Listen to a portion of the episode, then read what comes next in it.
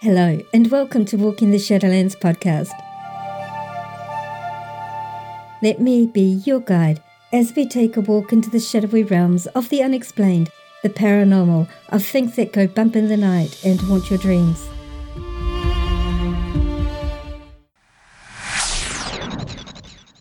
Your hosts, I'm Marianne, and I would like to welcome you to our podcast. Thank you so much for joining us tonight, today, whatever time it is, wherever you are living in this beautiful world of ours. So sit back, relax, and let me be your guide as we walk into the Shadowlands together and discover what awaits us there.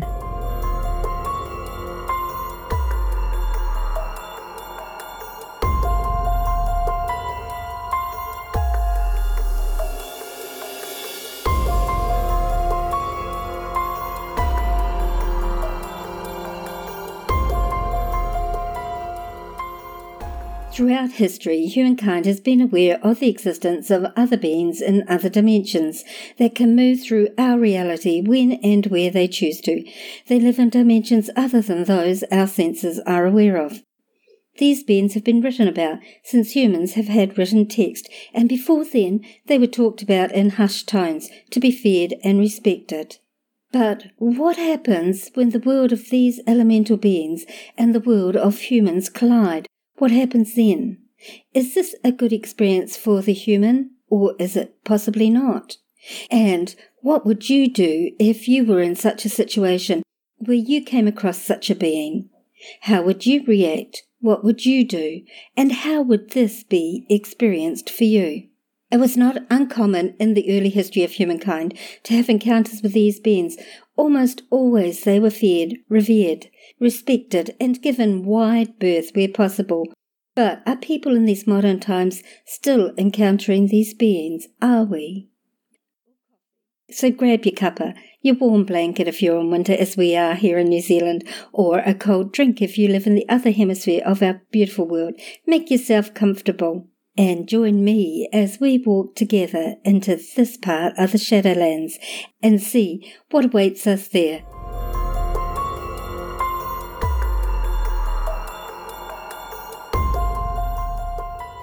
Firstly, what are elementals and what does the term mean?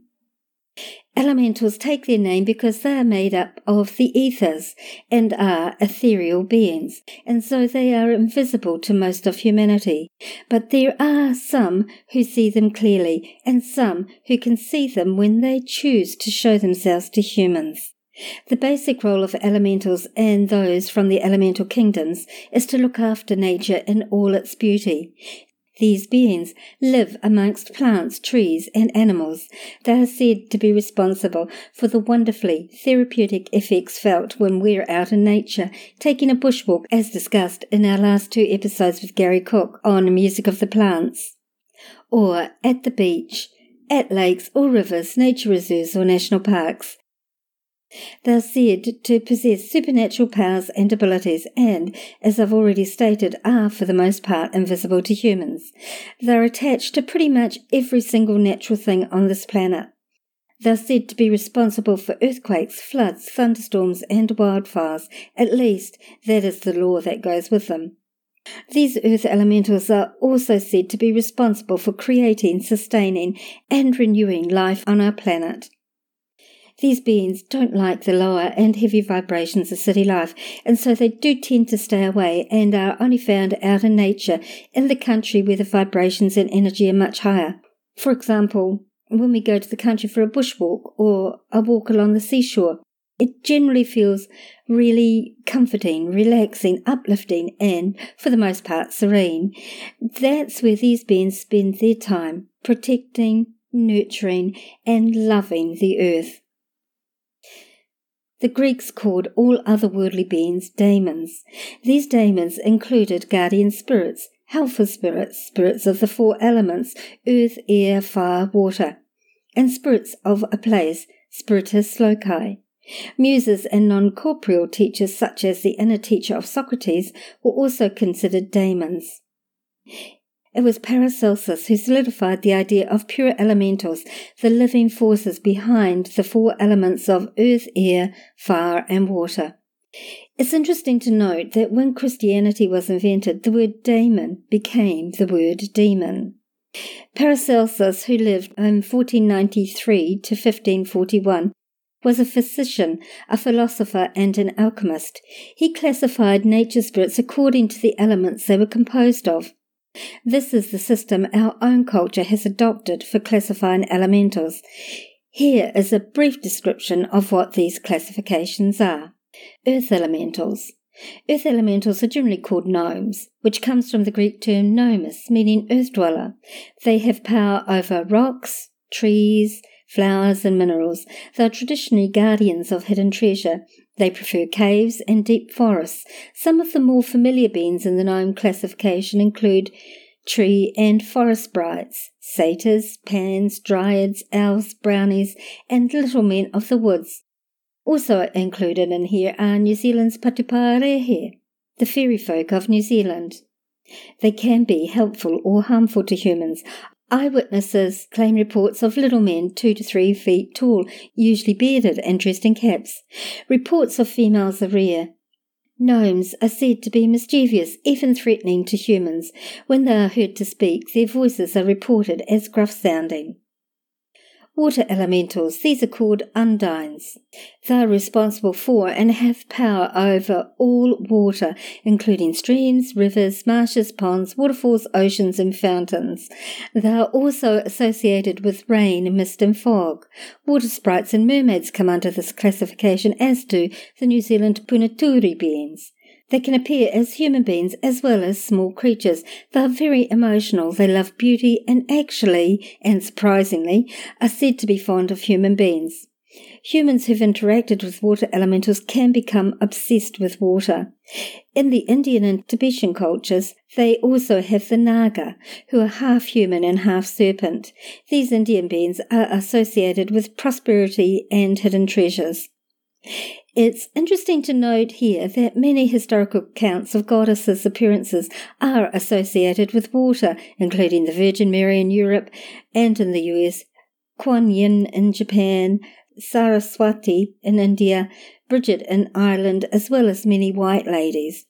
The bodies of water associated with these appearances are generally later declared to have healing properties attached to them because of the visitations. Fire elementals.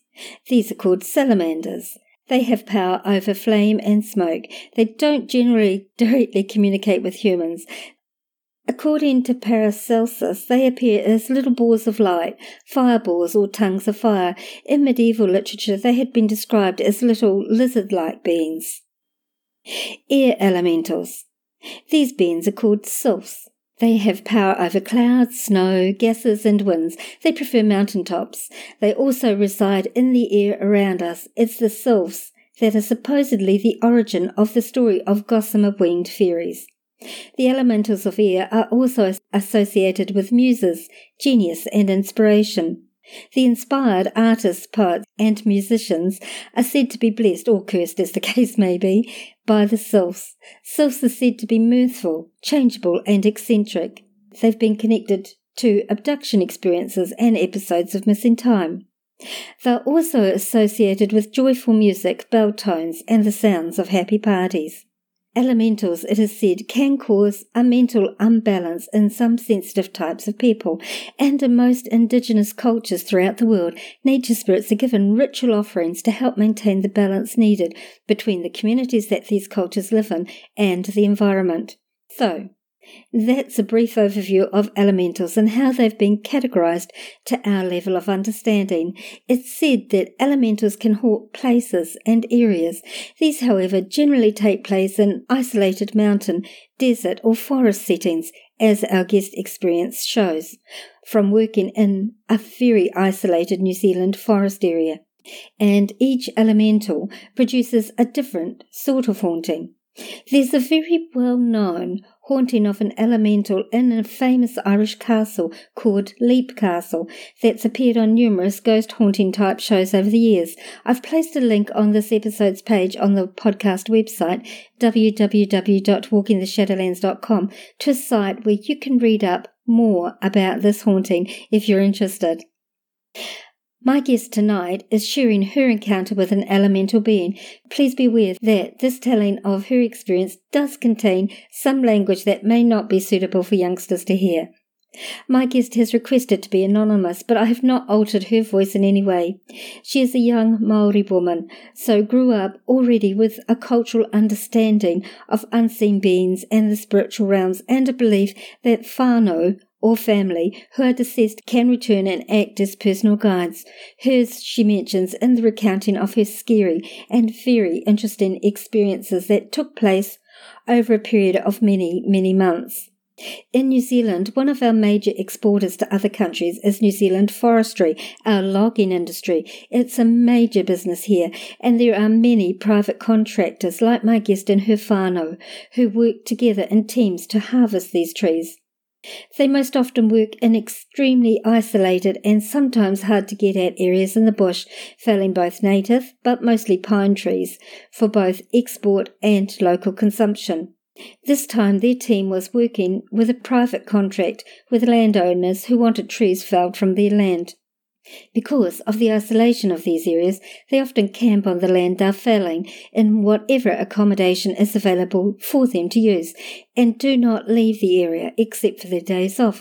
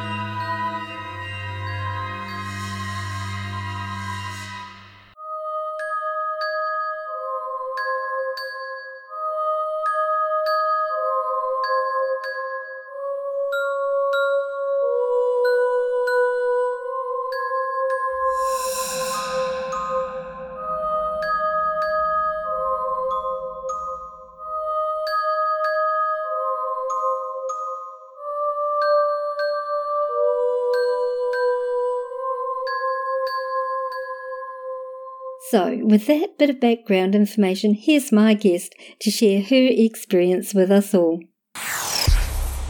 So, I was working in forestry with my father away from any towns or settlements in the area. There was just really a church, a community hall, a school, a few houses, that sort of thing was in the area. So, it was just like little settlements everywhere, but no actual towns. We started off working on the outskirts, and I always felt like I was watched, and but I never felt like it was intrusive. Just watching, and I just never really felt alone.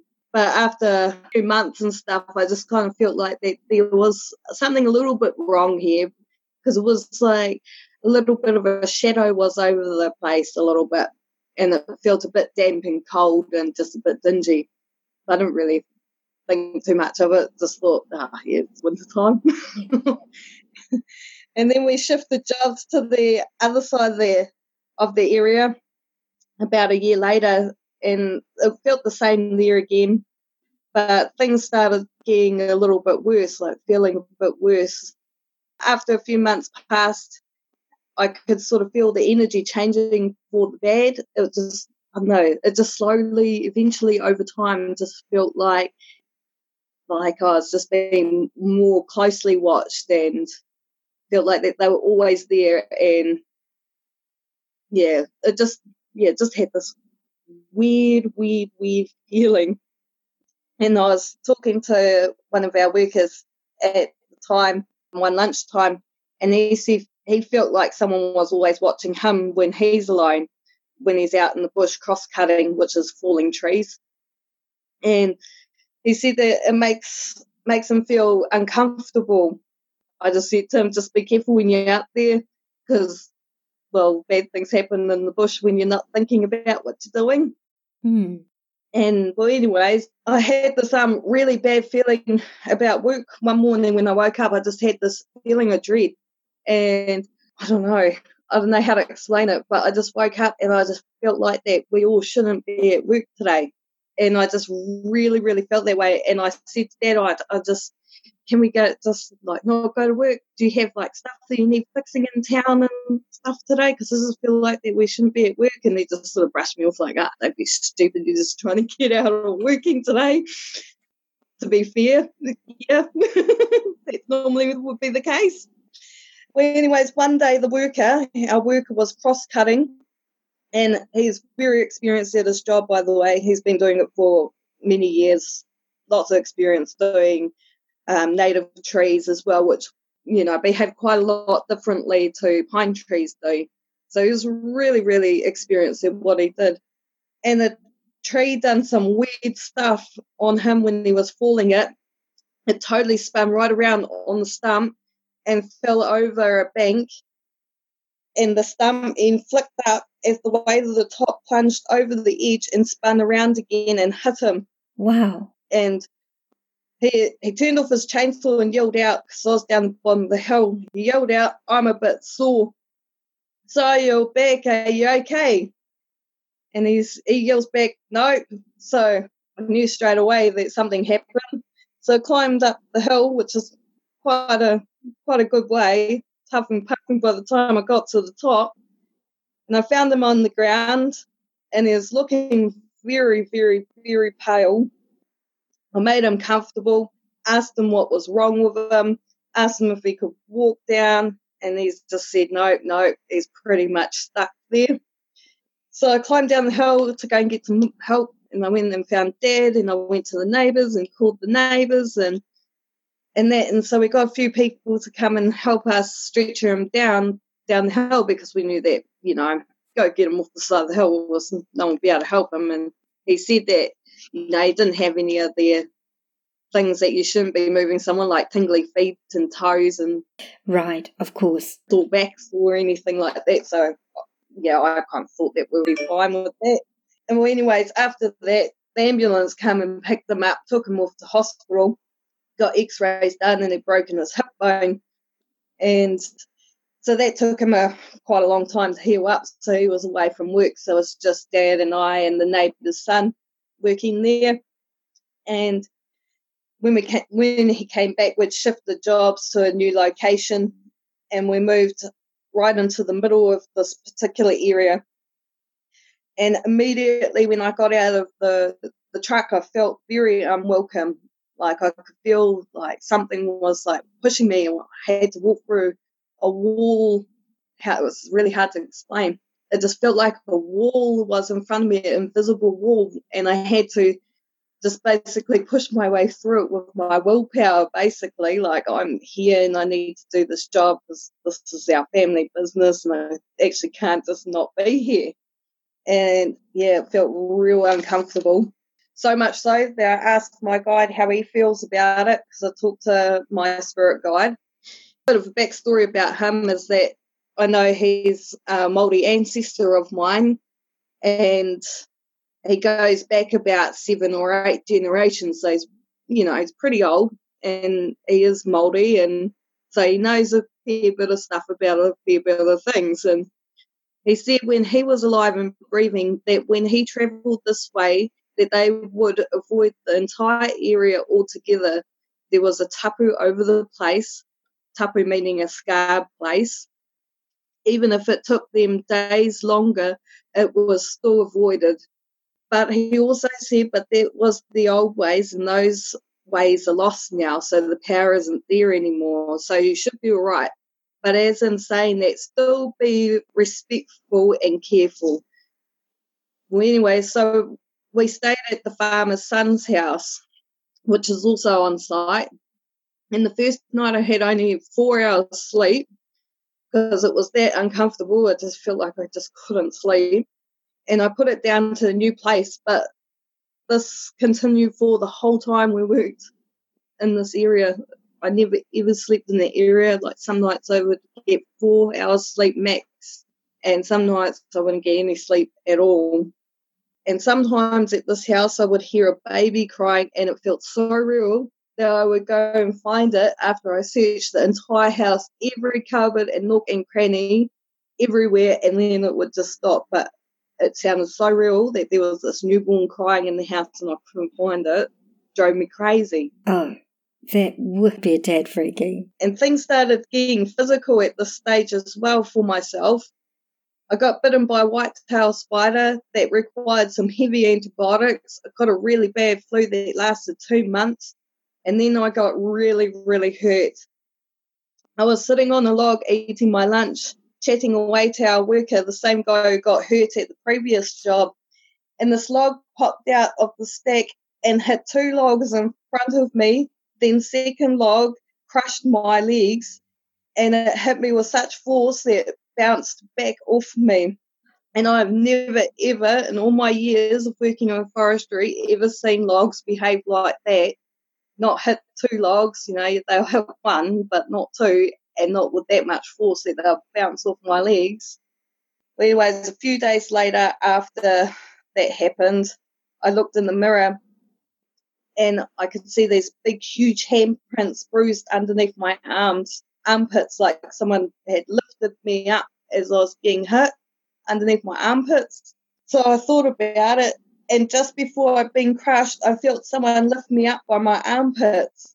And I was very, very lucky because if this log smashed my kneecaps, I would never ever walk again. So was, yeah, that was pretty close call. Wow. And I still didn't, by this point, even though it was getting physical, I didn't, it didn't occur to me that, you know, that there was something strange going on there. I just thought that was just, you know, things happen in forestry. We just had a fair bit of bad luck. I'm just accident prone. I still didn't think about it. It didn't cross my mind that was this place. I was off work for six months. I went home and far away from that place, and everything immediately settled down. I had plenty of sleep, plenty of rest. Everything was going back to normal again, and I pretty much had to learn how to walk again as well. But so I went back to work probably way too soon, but I was okay. I could still drive the digger as long as someone helped me in and out of it. And a few changes. We moved 10 kilometres down the road and shifted into a new new job down there. And the guy who hurt himself and witnessed my accident had left to start his own forestry business as well. And so we moved into an old schoolhouse, and it was a beautiful building, pretty much the same as when it was as a school, just had a gas stove and a kitchen sink. The gas stove rattled every time we walked past it as the floorboards weren't as solid as they once were. The oven was in the main room, and the sink was in the foyer part where the children hung their bags and coats.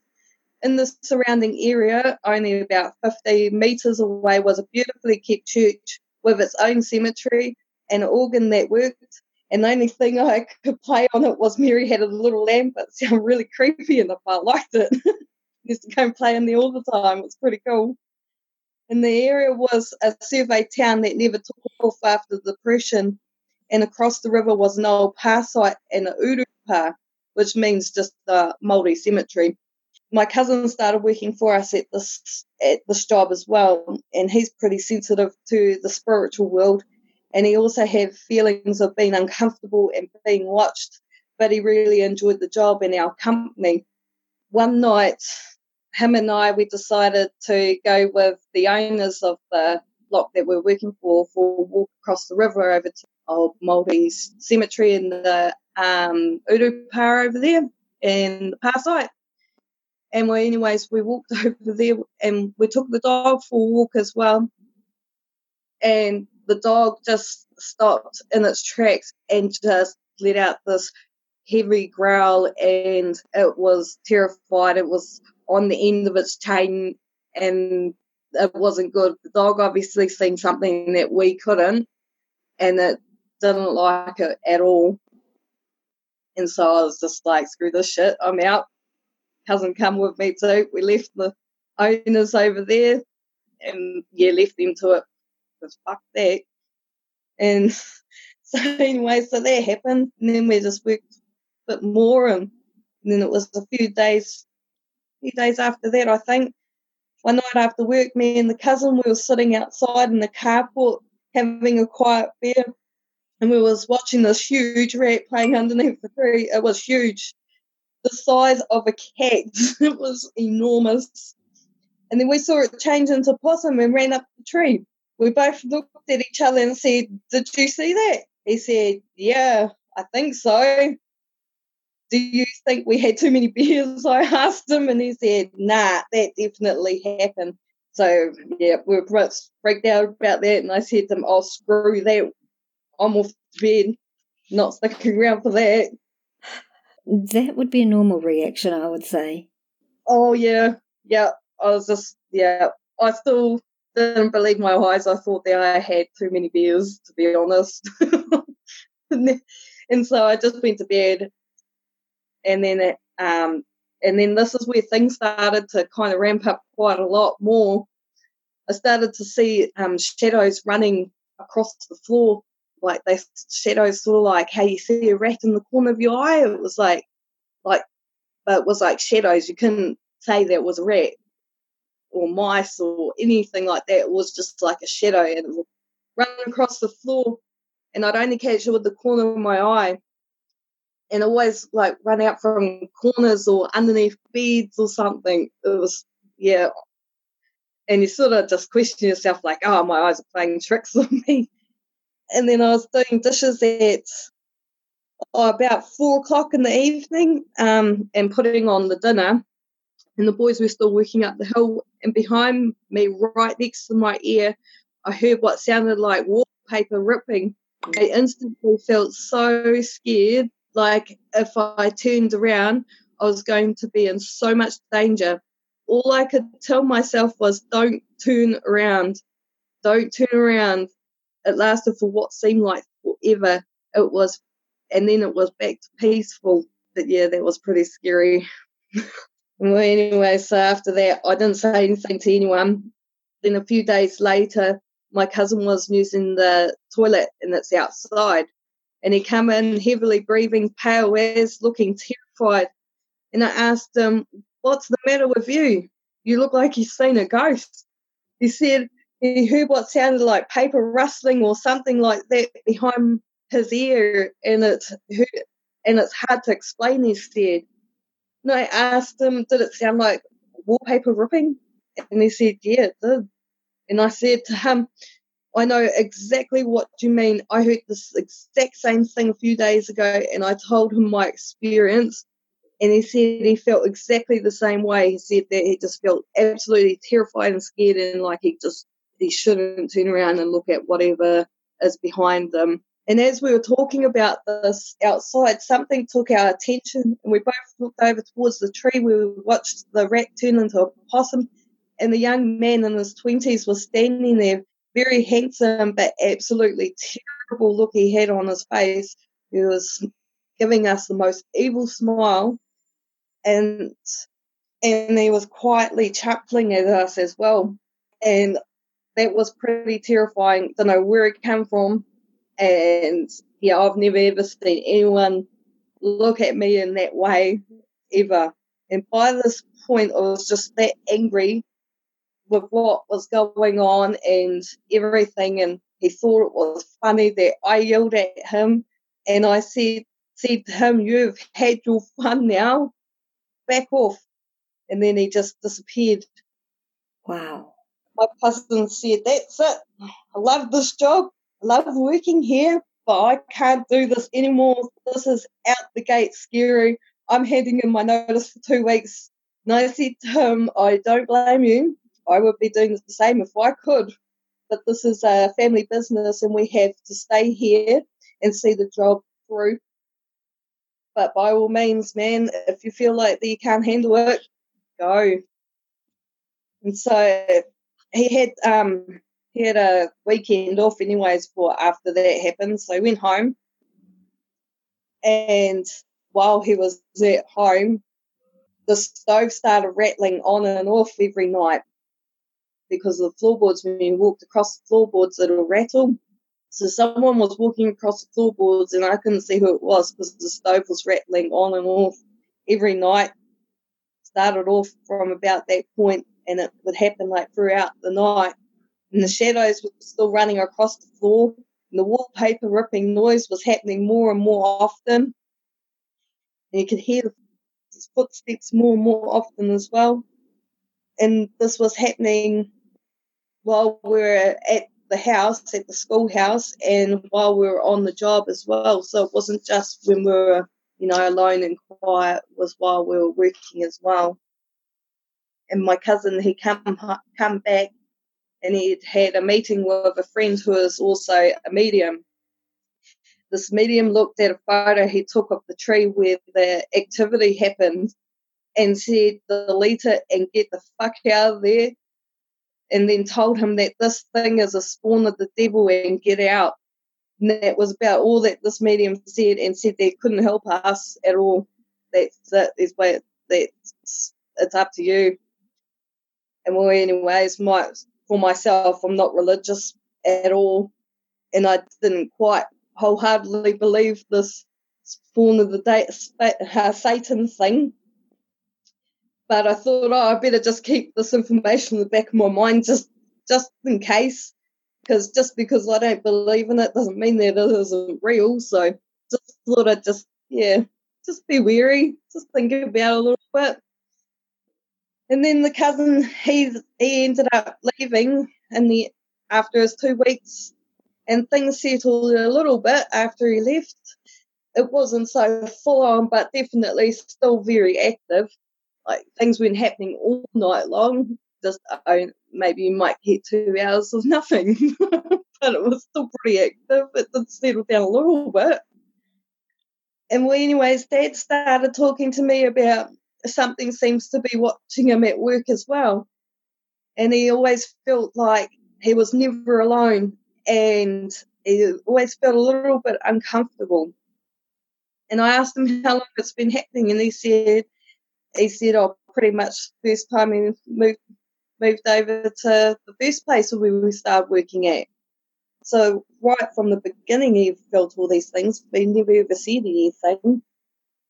And then a couple of days later, while finishing up the job, because we were nearly finished by that point, and was doing the cleanup, and he said he felt like he was pushed and fell down a small bank and badly hurt his shoulder. These were existing injuries, but just hurt them a whole lot more.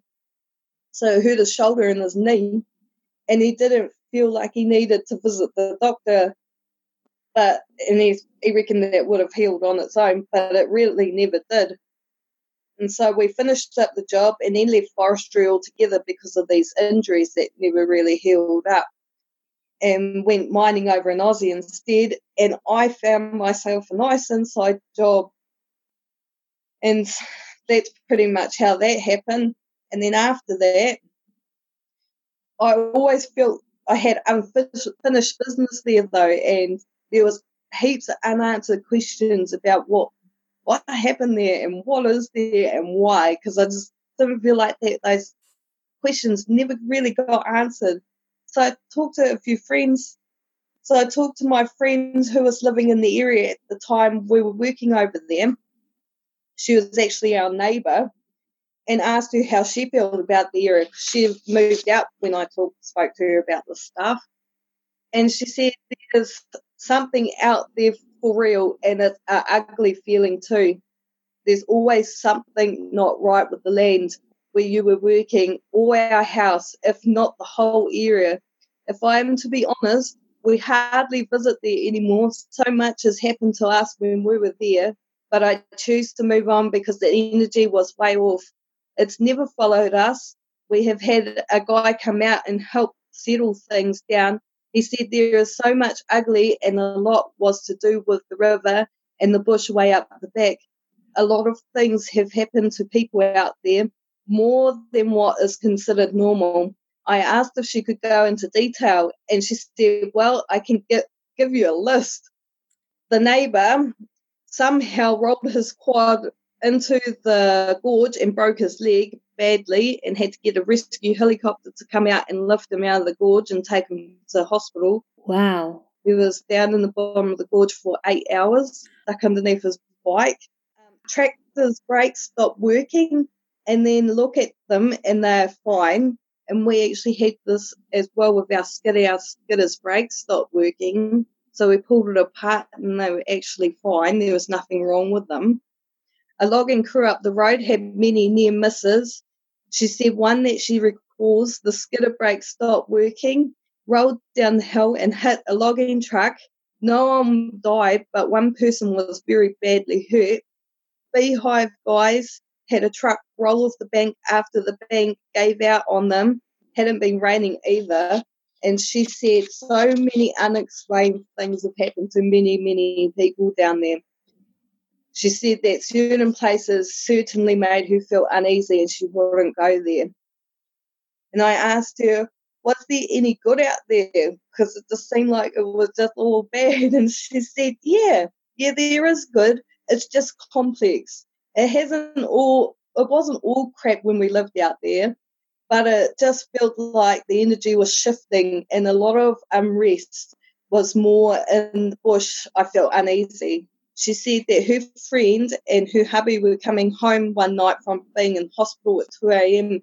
She'd been falling asleep at the wheel and she looked up and seen a Māori warrior woke her just in time.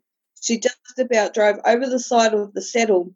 He was in front of her running until they got where got to where they were safe and he disappeared. But she had a guy come out to her house too as she had some shit happening and it was coming from the river because her son had an entity in his room that was removed. Before that, they hardly ever had any bird life after all the fantails returned and they now keepers of her place.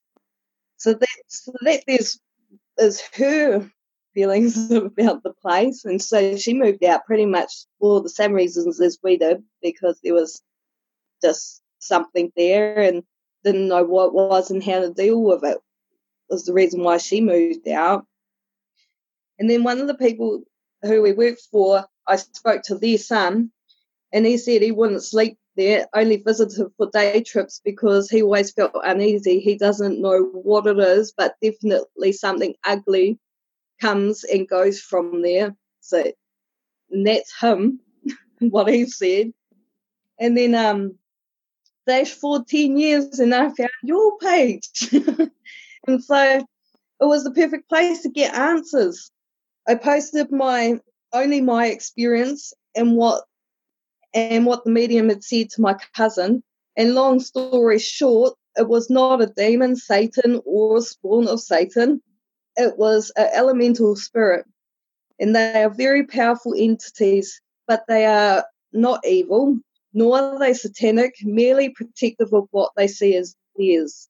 It was nothing I did wrong. Why this happened, they were very angry because they were disrespectful, disrespectful from the start. And so everyone else who come in, no matter the attitude, would have been seen as unwelcome. The wallpaper ripping sound was the elementals coming through into this dimension. My guide, who I talked to, was angry because I was being targeted and he could buffer me a wee bit but could not stop them. Elementals are very ancient beings and in terms of authority cannot be controlled by either living or non-living humans. The whole area, about 30 kilometre in circumference, is the home to a group of elemental beings who are not happy with what's happening in their home forests and lands the advice was the advice given by you, Marianne, was acknowledge them their presence and apologise to them on the behalf of the workers that might lessen the activity. So, as long as the workers are respectful and aware, but really that's in the hands of the elementals. So I thought about this, I thought about it, and it took me a few months to ponder over, you know, my answers to my questions and to learn more about what had happened and to me and to process things a little bit. And then I come up with a plan to put things at rest. I travelled to the place and I felt them there pretty much immediately. As soon as I got there, they were right there. I said out loud and confidently, I am sorry for what the past humans did to you and your home, but that is not me. I didn't do any of these things to you, and I'm not, and I'm not that or those people. I care about your home and everything that lives here. I know you are the only protecting what your home, and rightly so. Not everyone has good intentions. I am here to make peace for us all. I know you are you are very angry, and I can feel it. And you have been angry for a long, long time you know what? I actually feel sorry for you. You must be exhausted because anger is is a very tiring thing. It's up to you if you want to take some of my advice or not. But how about a little peace? I brought you some gifts, and I would like to apologize for for the wrong I may have done. And at that point, I heard you have done no wrong and I felt the energy shift to a lighter tone. Then I said, here, here are your gifts. This is a cake I made for you, some pretty rocks I have collected, and a handful of feathers I picked up. I hope you enjoy these things because I really don't know what to give you. Then I heard respect, thank you. The whole place looked better, brighter, and warmer, and it looked more beautiful than ever. But um, yeah, I love this area, but I don't want to test the waters ever again. I will never work there again, but I would definitely visit. You know, that's incredibly brave of you to go back there. Incredibly brave of you to do that. Yeah. Yeah. Well, I just had to suck it up. Or so it would have, I would have, it would have been playing in my mind for the rest of my life if I didn't go back there and, and make peace because so much things happened there that yeah, that I just sucked it up and went back and just to make that peace. Not well, it was just really for myself, but maybe it may have helped others as well there too. I don't know to help. Don't know if it's lessened the activity there or not, but it definitely felt brighter and happier while I was there after I said my thing. Yeah, because they accepted you. Yeah.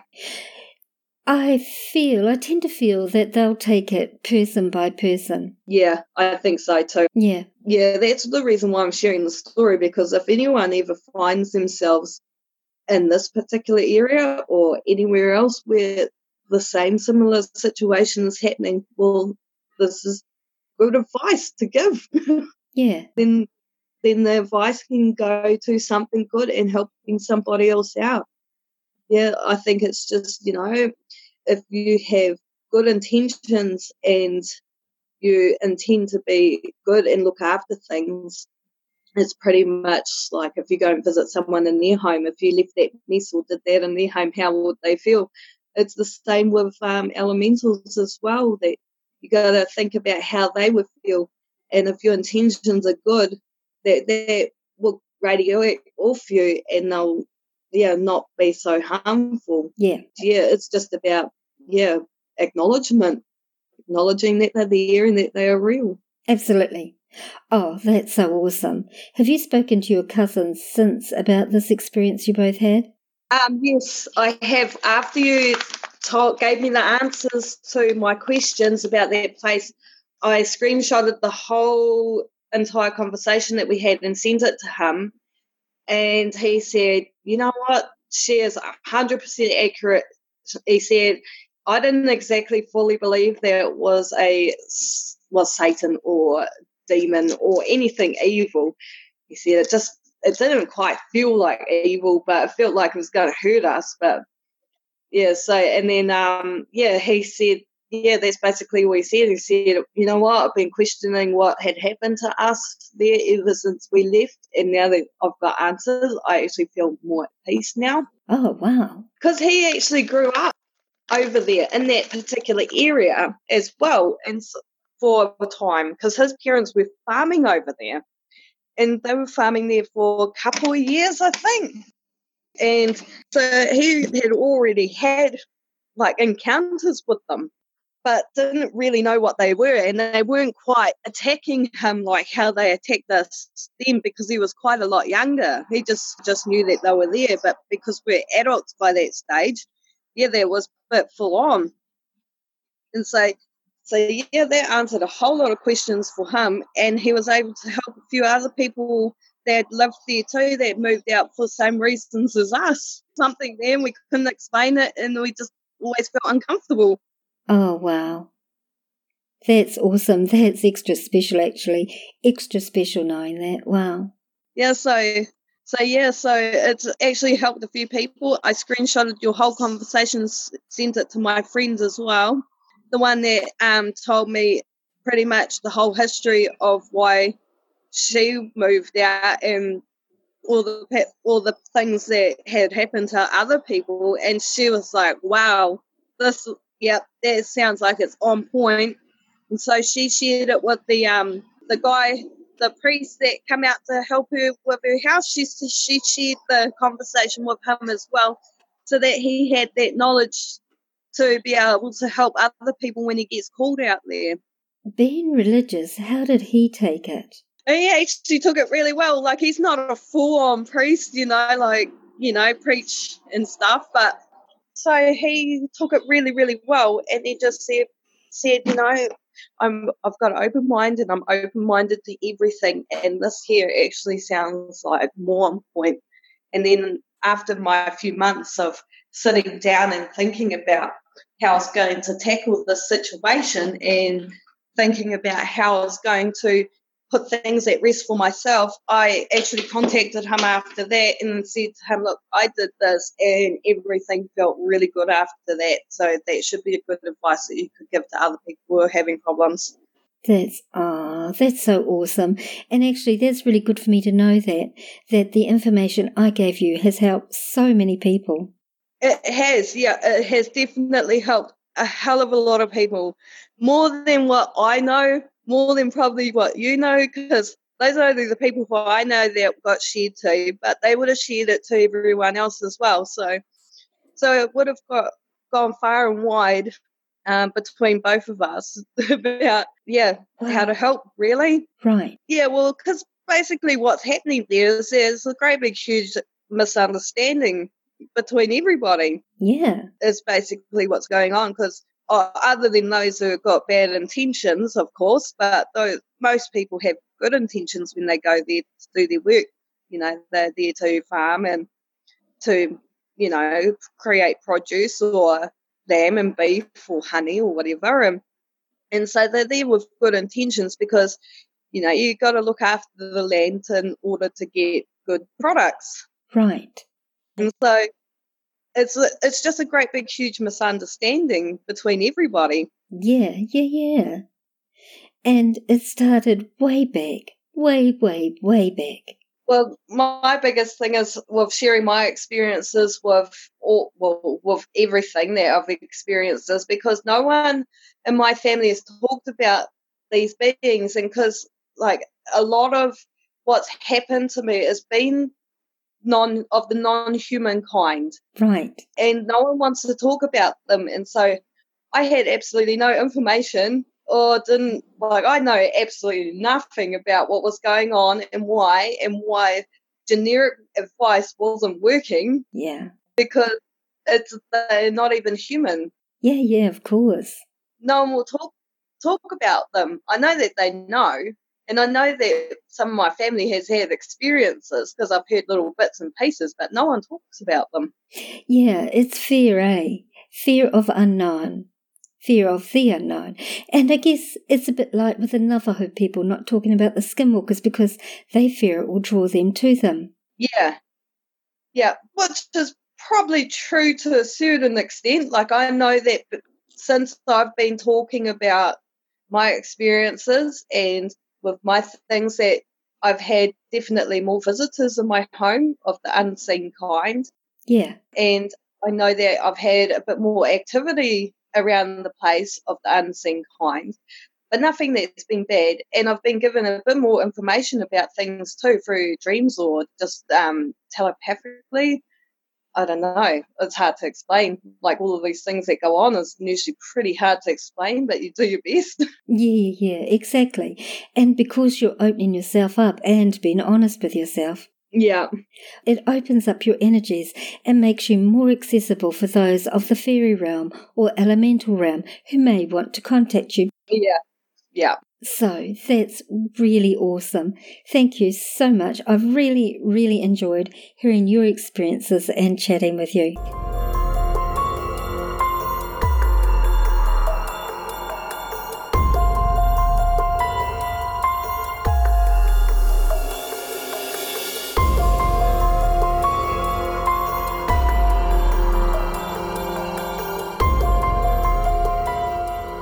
In this episode, we've talked about elementals, going over a little history and the specific types of elementals there are, and we've heard my guest's experience. So this episode sort of rounds off the previous episodes on the Patupaiarehe and my first conversation with Gary Cook where he talked about his experiences with them and shared others' experiences as well. And also the last two weeks episodes with Gary Cook on Music of the Plants. They all sort of fall into the same category. You may or may not believe in the existence of these beings, but certainly the people who've had these experiences absolutely do.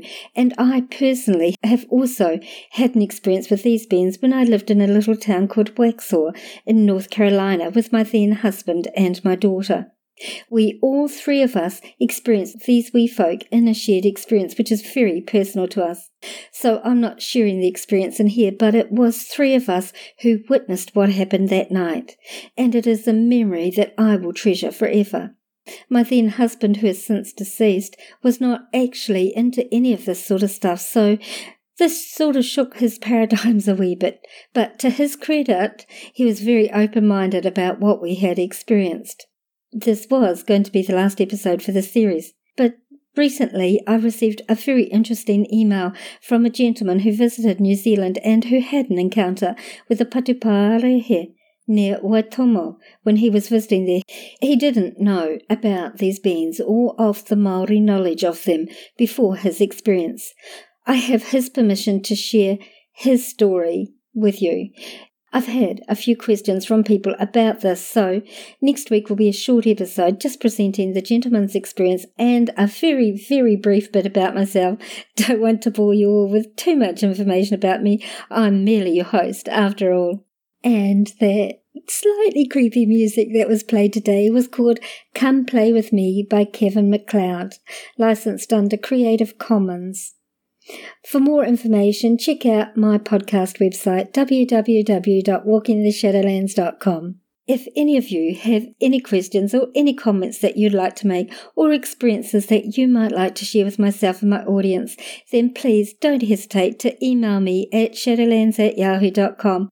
Or if you're a member of Anchor at anchor.fm, then you can leave me a voice message via their platform, which I could include in an upcoming episode. If you enjoyed this episode, then please leave a positive rating and a written review on your chosen podcasting platform. Who knows? You may hear your review read out at the end of one of these podcasts.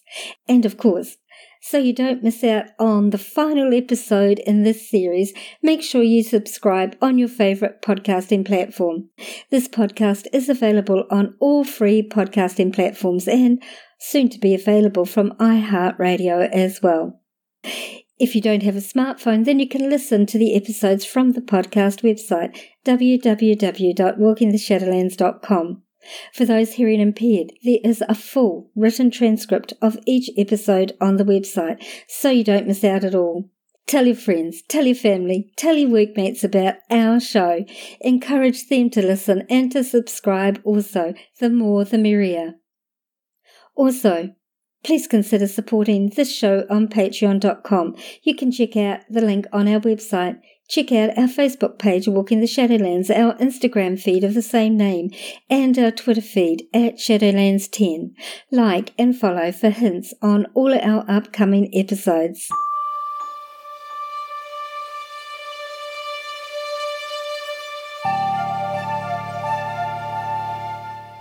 Thank you so much for listening tonight, today, wherever you are in this beautiful world of ours. We'll see you this time next week.